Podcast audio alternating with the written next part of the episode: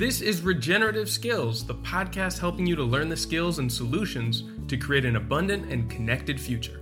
I'm your host, Oliver Gaucher.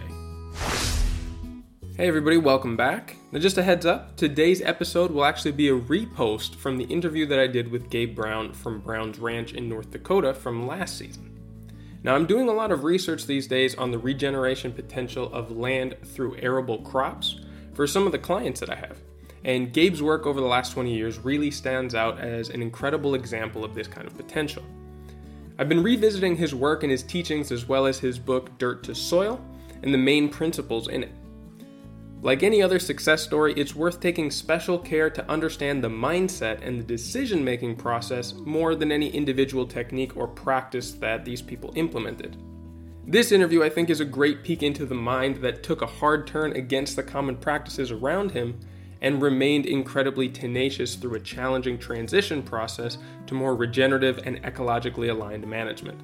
So I'll start things off with the original introduction. A lot of the farms that come to mind when I think of regenerative agriculture are smaller, more diverse, and quite intensive, many with different crops and animals working in closer proximity, with many stacked functions and a niche business model. But what can be done for all of those vast fields of monoculture plantings like corn, soy, and wheat that take up so much space in the heartland of the Midwestern and Western U S? Are there regenerative solutions for these massive farms with thousands of acres? Is there hope for farming the plains and savannas through ecological management?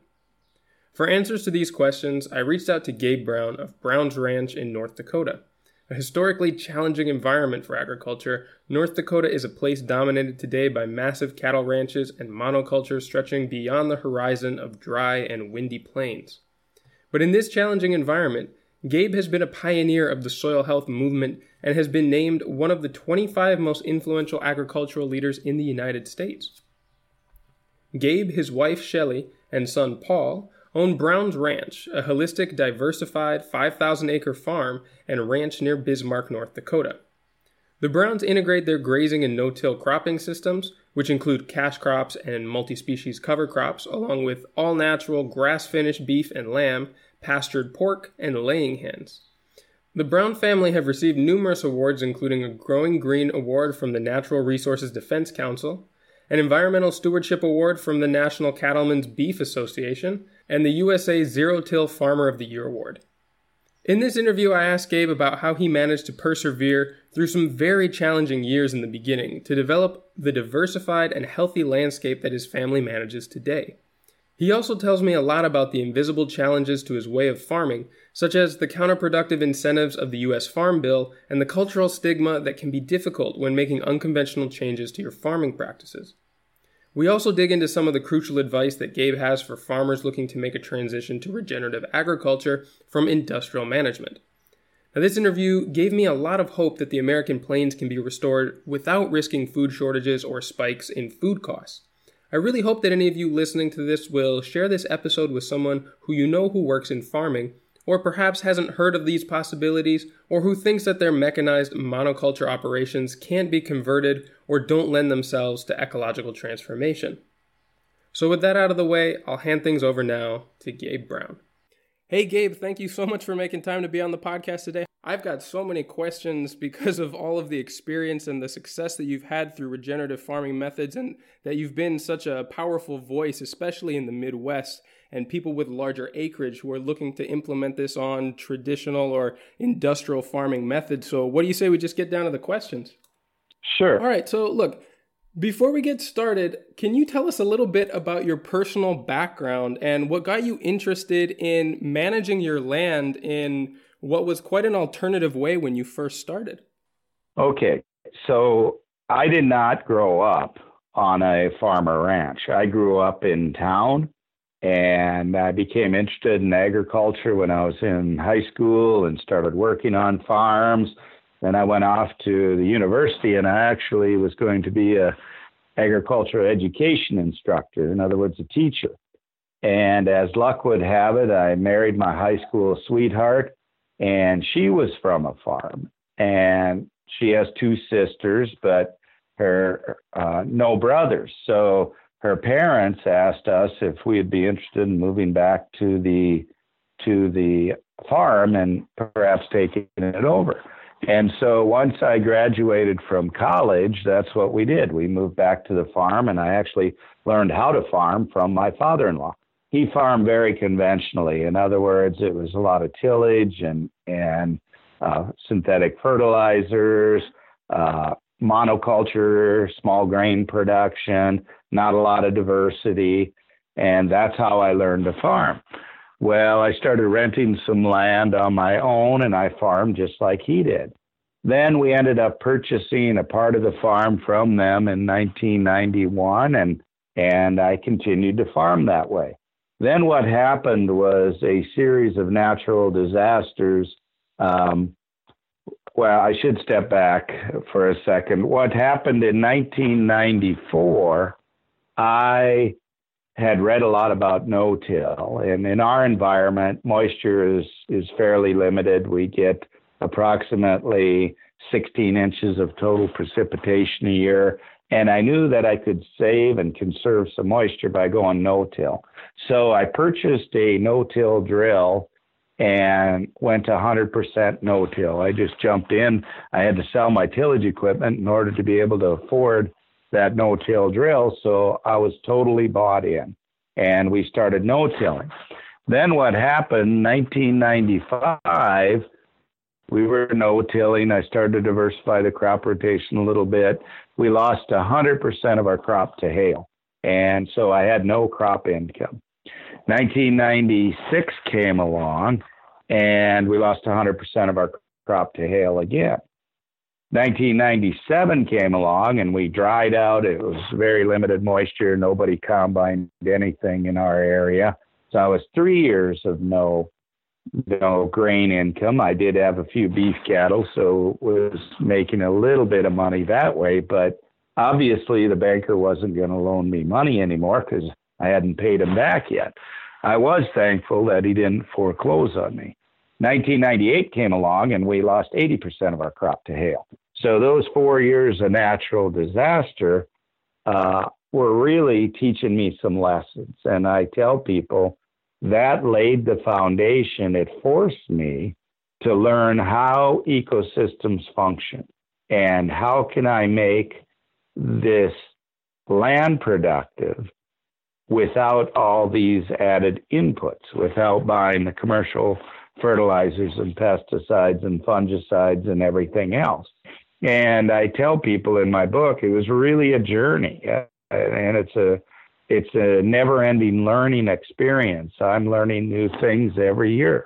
But the more I observed nature and learned how nature functions, the more I realized that my task as a farmer, as a rancher, was to be a good steward of the land and figure out how can I work best with nature instead of against her. Absolutely. And I think that's a, a common motivation for a lot of people who are looking to make this change in the way that they're managing their, their land.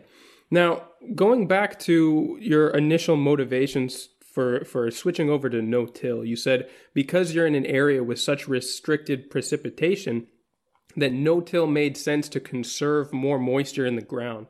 But then it was followed by those four years of disaster. How did you start to get the feedback that this was the way to go when you didn't have a crop to to show any results for that amount of time? What what sort of made you persevere past this this disaster? That's a very good question. And looking back now, I realized that what was really happening was I was seeing the principles laid out before me. Okay, I'd already been uh, gone down the no-till path, so least amount of mechanical disturbance possible. Because I got hailed out, there was no need to apply the herbicides, and so that's another part of the first principle: least amount of mechanical chemical disturbance possible. Then the hailstorms were actually laying down tremendous amount of biomass mm. onto the soil surface just through the hail actually pounding that above ground biomass down onto the surface. Well, that's the second principle, armoring the soil. Then what was also happening, realized I had a herd of beef cattle. I needed to feed them. Well, I started to grow forage crops specifically for feed for the livestock, crops such as sorghum sedan grass and cowpeas and, and alfalfa and, and millets. And so I was adding diversity at that time. Uh, That is the third principle. Then what happened after the hailstorms, hail beat the crop down. I needed forage for the livestock. I'd scrape together a little money, buy some millet and cowpea seed, seed that. Well, what I was doing was adding a living root into the soil as long as possible throughout the year. Then I would graze that in late fall and winter mm. with livestock. So those are the fourth and fifth principles. So I was really learning the lesson of these principles of a healthy soil ecosystem. It seems like not having an income from the crop still gave you a lot of very quick feedback as to how closing the loops in your systems on the farm were adding to the overall value and the resilience of the land, if I'm understanding you correctly. That's exactly right. The other thing I was seeing Uh, is that all of a sudden there were earthworms in my soil. Mm. Well, my father-in-law, I tell people that my father-in-law practiced recreational tillage. He'd go and till just for the fun of it. He enjoyed doing that. And you'd never see an earthworm in any of our soils. Well, now, because I had been no-till, no disturbance, because the soil was covered, because there was living roots, all of a sudden the soil was coming back to life. And it wasn't only below ground uh, insects, biology like earthworms. It was above ground also. This this farm here, we used to never see deer on the farm. All of a sudden, I was starting to see deer and pheasants and grouse and all these bird populations. And they were coming for a reason. The reason was there was habitat for them. So I started noticing a lot more life. And I tell people, it's much more enjoyable working with life than with death. So that was a, you know, obviously the lack of income was a struggle, uh, but I was noticing enough positive changes that I felt confident I was headed down the right path. Hmm. Yeah, all of those indicators must have been a real encouragement despite the lack of income. Um, so look, one of the things that I hear about a lot from people who especially have worked on degraded land and, and attempt to regenerate the health of the soil, uh, especially places that have seen prolific tillage for many years, is that the soil can develop quite a hard pan just below the surface of where the tillage has been. Has that been a big issue in the way that you've had to uh, manage or adapt your strategies to repair the health of the soil, especially when it comes to water infiltration and roots being able to get through that hard pan? One of the things I learned early on, well, there was many, many things, but I learned early on that although I had spent four years at the university studying agriculture, I really didn't know agriculture. I learned the chemical and physical components, you know, that soil, sand, silt, and clay, and that there's nutrients that are needed by a plant. But I did not learn at the university how soil functions. I didn't learn that plants, you know, we all learned it way back, that plants through photosynthesis uh, convert sunlight into all these carbon compounds. But I didn't learn that a plant then moves some of those compounds down into its roots and exudes them out into the soil in order to attract biology, in order to to feed the plant the nutrients it needs. I didn't learn how soil aggregates were formed and that an aggregate will only last about twenty-eight days. And if you don't have the biology in the soil and if you don't have mycorrhizal fungi, you're not going to build soil aggregates. If you don't build soil aggregates, you won't be able to infiltrate water. So once I started to learn those things, then it became easy for me to adjust my management to allow those things to happen. So yes, when I quit tillage, there was a hard pan there from the tillage layer. But it didn't take me long to realize that all I needed to do, go, do was grow a diverse crop rotation, add cover crops, keep armor on the soil. The biology then would build those aggregates and allow water to infiltrate. And in my book, I talk about how uh, we did water infiltration tests on our cropland back in nineteen ninety-one when I first bought it. And the water would only infiltrate at a rate of about one half of an inch per hour. Well, this past year, we have it documented on film where I can now infiltrate an inch of water in nine seconds and the second inch in an additional sixteen seconds. So I took land that was only capable of infiltrating a half inch an hour, and now I can infiltrate two inches in twenty-five seconds. I mean, that's a tremendous difference. And that what I tell people is anybody can do this. I can do this on any soils, anywhere in the world where there's dry land production agriculture. We can do it. It's just a matter of applying the principles. Mm-hmm. I mean, that's a message that I really want to continue to spread over here on this side of the world. I'm located now in Spain, even though I grew up in the Midwest mostly. And it's been a huge issue, um, especially in the Iberian Peninsula, with the similar rain, annual rainfall levels like you do in North Dakota over there, uh, contributing to desertification. And I still have not seen any real push to start to implement those types of methods. And Uh, it's something that I hope to be a part of the movement towards uh, advocating for. Now, to move back a little bit right. to one of the things that you've been a major proponent of is something that you mentioned, the cover crops especially. And I love that uh, in a few of the, the works that I've heard and seen from you, people come to you for specific recipes or mixes for cover crops, and you respond by saying, well, you wouldn't ask, they wouldn't ask you to pick their spouse. You'd shouldn't be picking their cover crops either. And that really goes to say just how specific this is to the context and the environment in which everybody is working. That being said, tell us a little bit about some of the ways that you have tried out different varieties and um, figured out what cover crops work for your specific context. That, that's right. And the last word you said, context, is critical. As a matter of fact, we've added the sixth principle. And that principle is context. I am one hundred percent positive that the six principles that I talked to you about will work anywhere in the world mm-hmm. where there's dry land agriculture. What is different is the tools we use to put those principles into play. So in over where you're at, you may not grow the same cash grain crops that I grow.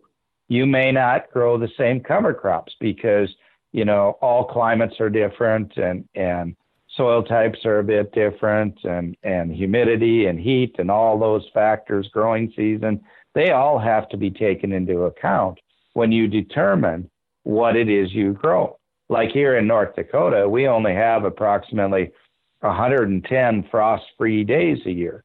Well, I'm limited in the amount of warm season species I can use. And I certainly cannot use any tropical species in our environment. We just don't get hot and, enough, and we're not wet enough for those. So you have to put it in context.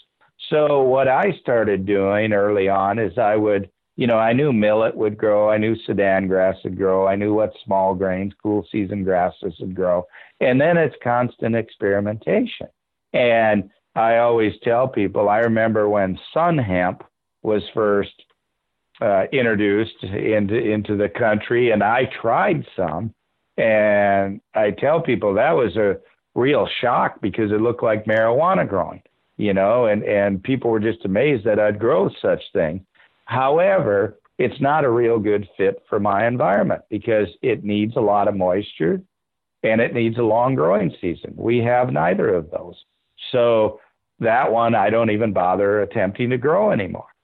We are always on this ranch experimenting with one or two new species every year. And what I tell people is, you know, think of it as a learning experience, and I'm willing to pay for an education, but I'm not going to gamble my whole ranch on it. So we'll try a couple new species every year in a mix just to see how they do. If they fail me once, I will try them again. If they fail me twice, I generally do not try them again. Those that succeed and show promise, then I expand their use the following year. And that makes uh, farming, ranching exciting because you're trying new things. You're seeing new things. So uh, honestly, I have never counted up how many species I've tried.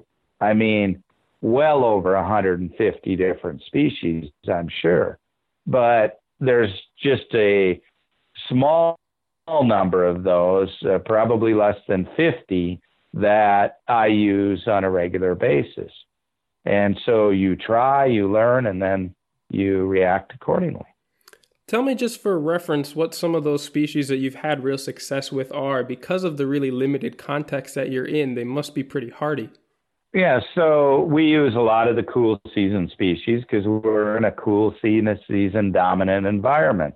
So species that work are, of course, of course oats and barley and peas and hairy vetch and winter triticale, cereal, cereal rye. The clovers tend to do real well here, the majority of clovers.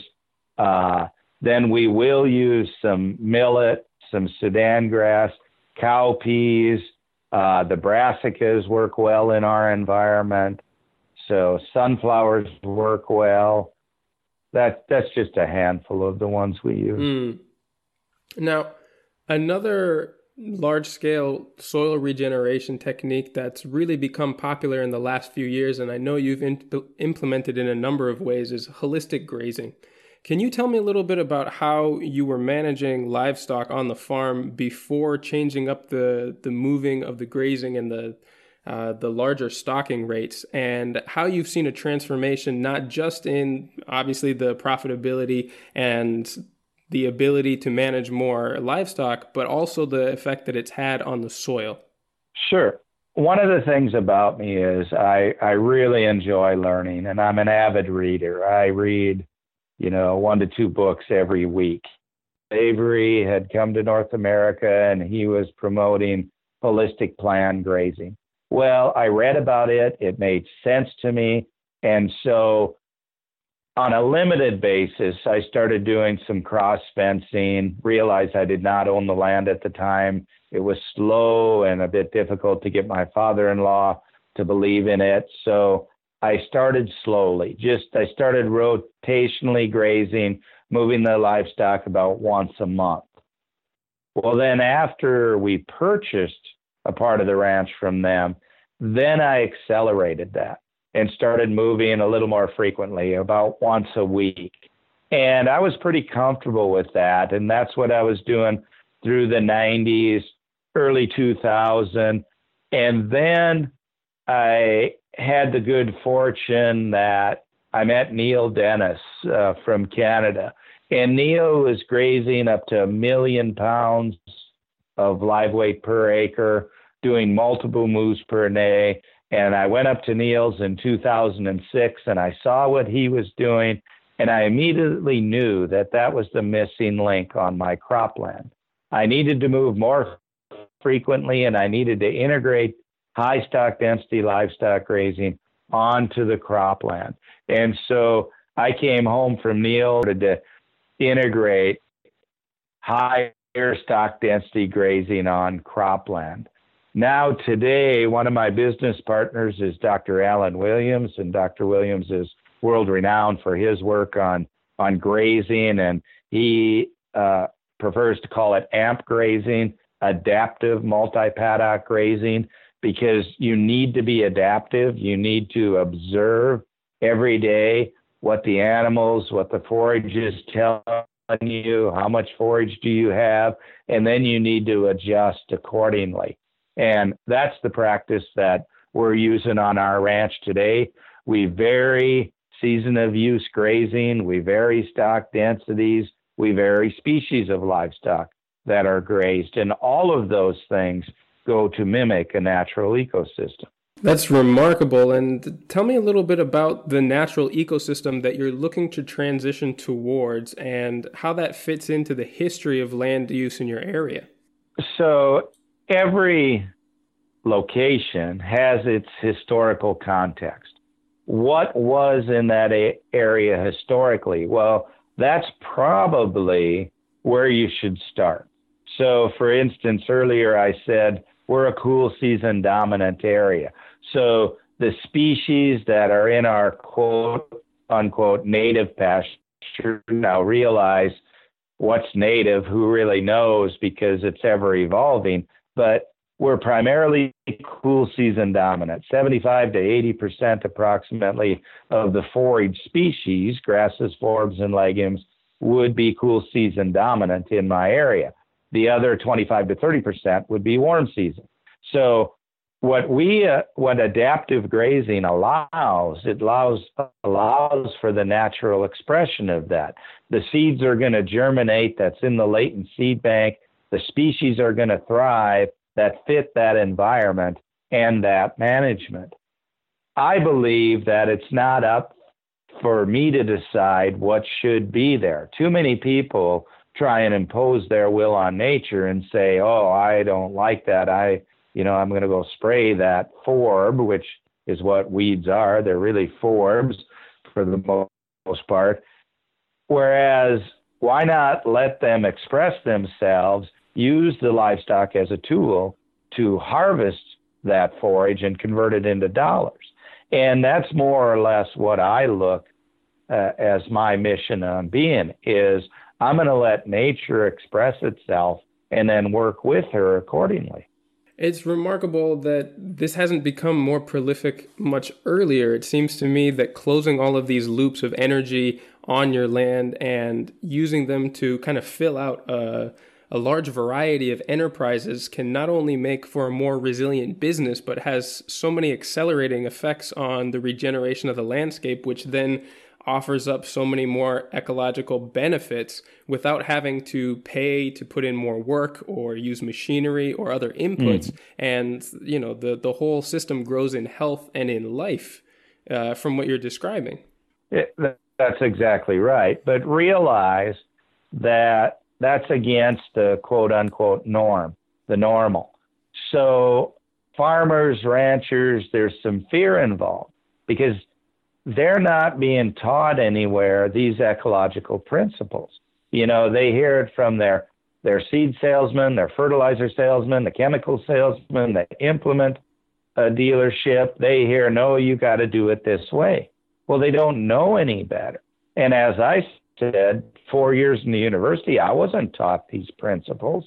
You know, what we're really doing with regenerative agriculture is we're rediscovering, so to speak, a method of farming and ranching that is centuries old. Mm-hmm. But we moved out of that after the Industrial Revolution. Now we're coming back to it because of all the positives that it entails. It's remarkable. Now, the one thing that we've really just focused on up until now is the use of annual and animal methods of regenerating the soil specifically. But tell me how trees and perennials fit into the holistic design of your farm. Sure. So realize, again, the principle of context. I'm here in the northern Great Plains of North America. Unless it's along a riparian area, a watershed, river, stream, you don't have trees. So in my context, we're not going to have a lot of trees. But we do have a lot of very diverse grasslands. And on our five thousand acre ranch, we now have well over four thousand acres of perennial grasslands. And they're very diverse. Uh, we've counted up to one hundred forty different species in some of the paddocks, a very, very diverse ecosystem.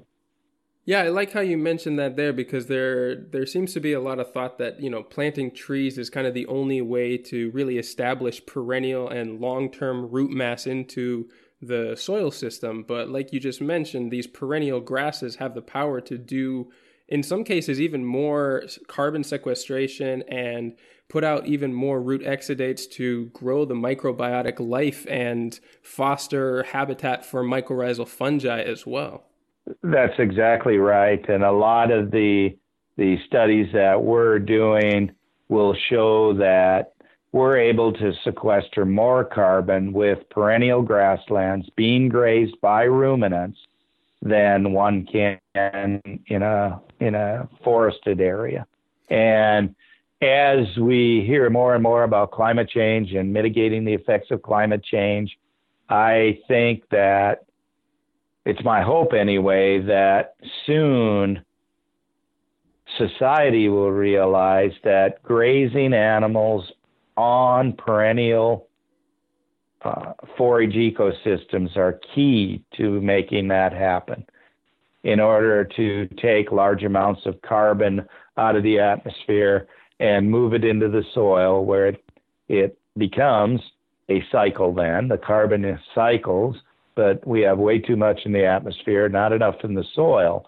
We need to move it back into the soil, and the way to do that is with ruminants grazing perennial grasslands. Mm, yeah, that's a powerful message. I say grasslands, but I mean very, very diverse forages, forbs, legumes. Sure, sure. Grasslands encompasses all of those diverse species.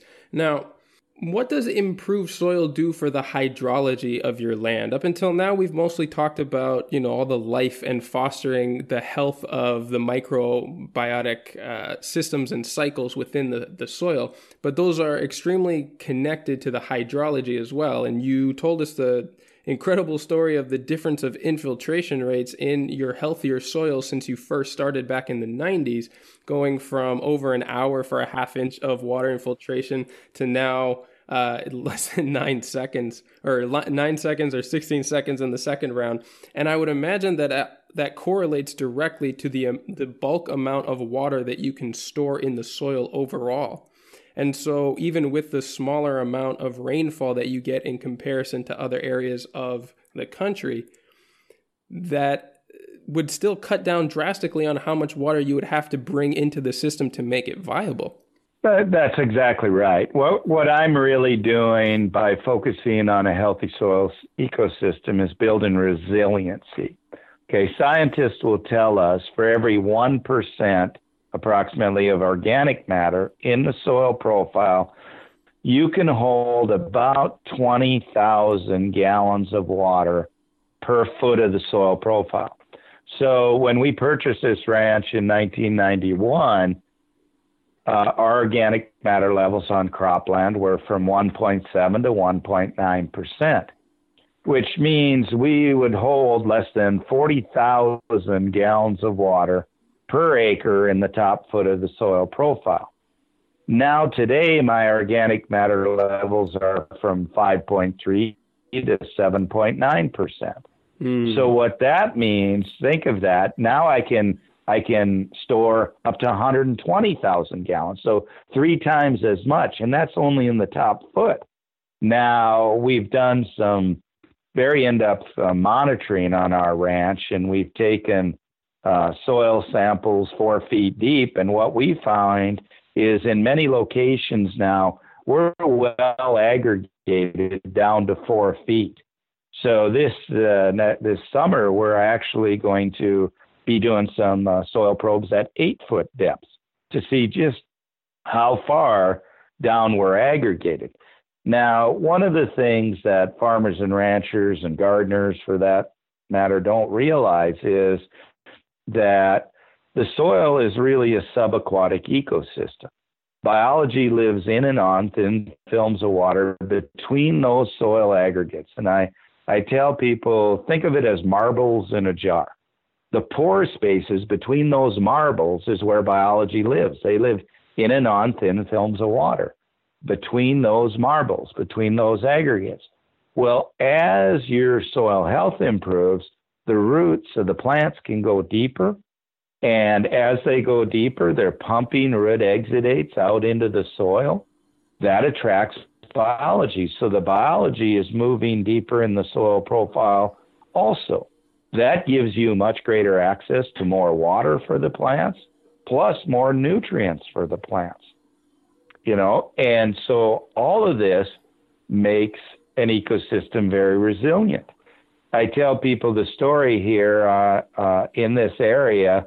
We went through three very, very dry years, twenty sixteen, seventeen, and eighteen.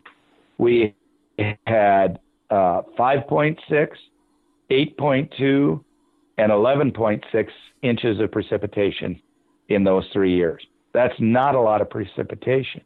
Yet, I still had enough forage for my livestock. I still grew a profitable cash crop each year.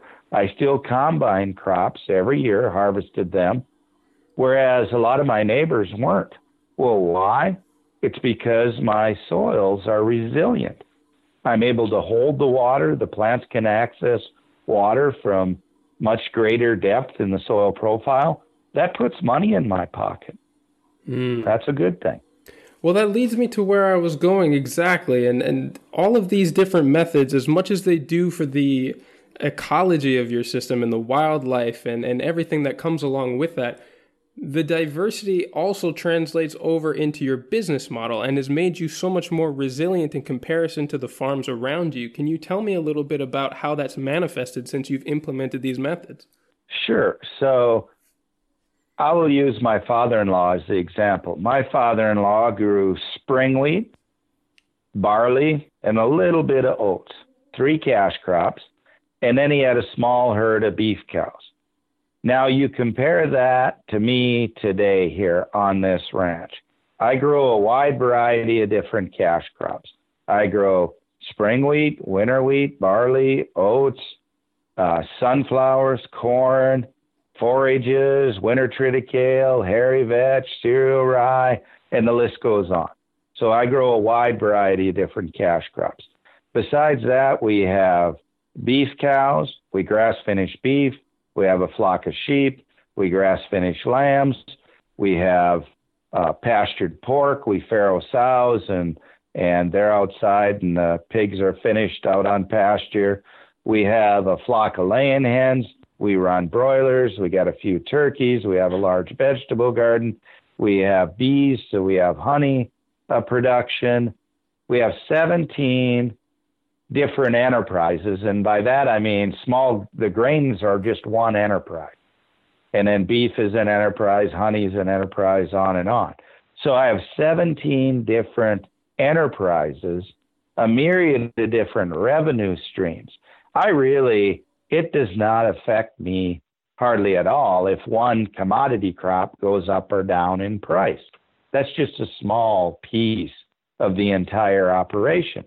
That makes me extremely resilient to these wide. And tell me about how that ref- uh, affects your relationship with all of the subsidies being pumped into the farming sector in the United States. Yes, and and uh, that's a real uh, bone of contention, so to speak, with me. I refuse to take part in any government programs. We we refuse to take money. I'm a believer that if my business cannot stand on its own, I should not be in business. Why should the urban taxpayers pay for my inadequacies in farming and ranching? If I'm not a good enough manager to make a profit every year, I should not be in business. And that's how I look at that.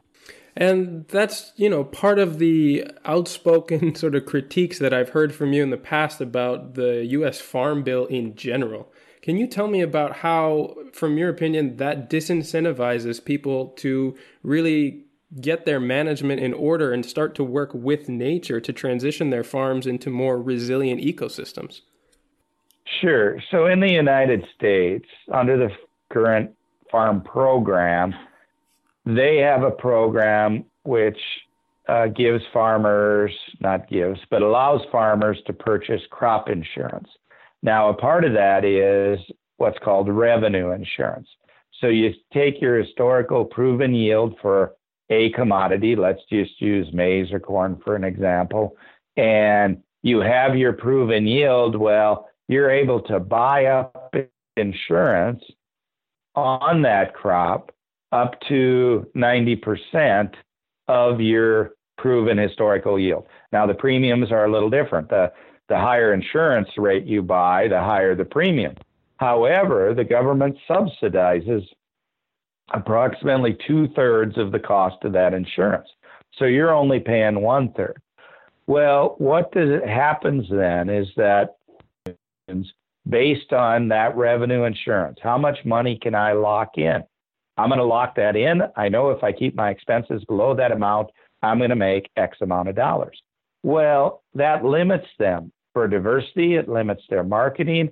It limits the soil health and the ecosystem function because they're planting basically the same species over and over year after year. That keeps their hands tied. Whereas you take a regenerative approach, I have the ability at any time to change my planting decisions based on markets, based on weather. I'm able to change things and adjust accordingly. Yeah, that puts you in a big situation of advantage over others who are dependent on that system. And I mean, it gets to be a point of a cycle of debt, I would imagine, if uh, your overheads keep running over a certain amount and you're entirely dependent on the insurance for paying out for, for I can only imagine, more risky practices as crops continue to fail from things like drought and weather patterns and, and climate change in general. Yes, that's what happens. Realize in the United States, the vast majority of farmers and ranchers need to take out annual operating loans. And that really, really uh, ties their hands then also because they're locked in. Oh, in order for me to get the money I need to stay in farming, in the program, I'm going to plant these crops that the government's going to Uh, subsidize the insurance on and, and and and pay me the highest revenue insurance. Well, you're just spinning in a vortex because the most more people that get in that, the more crop that's produced, the more crop produced, the higher the surplus, the higher the surplus, the lower the price. It makes absolutely no sense whatsoever. Mm-hmm. So with that in mind, you've been a huge advocate of helping people to transition into a regenerative way of farming. And given that the deck is kind of stacked against you, if you're already well entrenched in the industrial and the subsidy model of farming in the U S, what is some of the key advice that you've helped to give people to start to make that transition towards working with nature instead of with subsidies? In the United States, there's a real crisis going on. Farmers and ranchers are making very little money. And I know it's pretty much that way globally. And so they're coming to us to learn about regenerative agriculture because they want the freedom. They said, you know, I no longer have the ability to help my son or daughter into the operation, become a part of the operation. I no longer have a retirement. You know, I'm, I'm not going to be able to retire. There's no money in this. The stress is getting to me. We don't want to work with the chemicals and, and everything that we do in the conventional mindset. And so that's the reason people want to change. So what me and my business partners are doing is we have a business called Understanding Ag. Understand what it's really about. Understand how ecosystems function. Educate yourself as to these principles. And we tell them, become a price maker, not a price taker. On our ranch, my ranch, we market everything we grow ourselves. In other words, I don't take it to a grain terminal and just dump it off and take whatever price they give me. No, I'm going to set the price. I make a reasonable profit. And if nobody's willing to pay me that, I'm certainly not going to grow that or raise that. that animal. You know, we're going to become price makers, not price takers. That adds profitability. It adds peace of mind. You're taking your own future into your own hands. And that's where it should be. It's a real, I guess, inspiration to see how, you know, it's taken you a while to get to these steps. It's, what has it been, twenty-eight years now since you started the first no-till in nineteen ninety-three? ninety-four, yes. Yep. It's been a long time. You're aging me now, about twenty-six years. No, but I mean, though it may be aging, it's also a real testament to how resilient this model has been, because you've been going against the grain for this this long. And it takes a certain amount of tenacity to do that. And um, what I'm trying to get an idea of here is, through all of this experience in, in implementing these things, not necessarily one by one, but in a gradual method and, and not all at once, certainly, what would you say to, to some farmer just getting started now, looking back on your own experience? What would you implement maybe first or faster in order to kind of get this kick started in a shorter amount of time? That's a very good question. And what we tell producers is, okay, regenerative ag and these six principles are kind of like, that's your decision, you know? So what do you feel comfortable with? And I always to ask people, what will allow you to sleep at night? So some people just want to try it on one field that's over the hill where none of the neighbors will see. The next person's going to be like me. We're going to try it on most of the things right along the major roads so everybody can see. That's up. What we ask them to do is take one field, a minimum of one field, and commit for five years. You're going to follow these six principles for five years on that field. ninety-five plus times out of one hundred, what happens is by year three, they're totally in. They're, all their fields are going down this. Farms and ranches that we consult on, we're able to increase profitability the very first year. There's often this notion out there, well, I'm going to go down the regenerative path, but I got to lose money a few years in order to increasing profit the very first year. Now, notice I did not say yield. I said profit. There's a huge difference between profit and yield. I will take profit over yield any day. And so we start people according to their context and their comfort, and then move them forward from there. Yeah, that's a fantastic strategy because, like you said, it's not always easy to just jump all in. And uh, there's a number of different things that could be tying someone's hands from taking the steps that they want to, from financial to, you know, any other obligations that they're working with, or even just the idea of what other people around them will think and, and their own habits that they've built up into that point, and giving a roadmap of how to ease into it. And I love what you said, you know, maybe commit to a five-year plan, and many times they find in a much shorter period of time that this is extremely effective and they'll go with it all in. With that being said, what advice would you give to new farmers, perhaps who don't even have experience in farming yet, as to the, the urgency that this sector needs to, to bring in uh, new ideas and new faces to really help this become a larger movement and to get it implemented around more places in the country? Sure. Very good question. So I encourage people, the first thing is educate yourself. You know, one of the one of the uh, real benefits of living in this day and age is the technology through internet, uh, YouTube videos, et cetera. We're able to learn about these things much, much faster than I could. I tell people back when I first started, I had to go to the library and look things up and read a book. Well, you don't have to do that. So the first thing is to educate yourself as to these principles, and then start by by growing a garden. Try these principles in your garden, and they work equally as well in the garden as they do large scale. Learn about them. Get to know, if you're a consumer, get to know your farmer. Get to know your rancher. Go out to that farm and ranch. See how they're producing the uh, growing the the vegetables. See how they're raising the chickens or the eggs that you're going to purchase from them. You start, and you make a difference then as a consumer with your buying dollar. Mm. And given that you advocate so much for that education point, can you direct some of our listeners as to where they can find, first of all, your own book, Dirt to Soil, One Family's Journey into Regenerative Agriculture, which I highly recommend, and all of the other resources that you put out yourself? Sure. So my book, Dirt to Soil, is available at most bookstores, major bookstores. or they can go on our website, which is understanding ag dot com. And another one is soil health academy dot org, O R G. understanding ag dot com or soil health academy dot org. Fantastic. Well, I really look forward to checking out some more of those resources myself. Gabe, it's been such a pleasure talking to you. I've been looking forward to connecting with you for such a while, and I really appreciate you just being so generous with all of your information. It's been a real pleasure. It's been a pleasure visiting with you today. Thank you.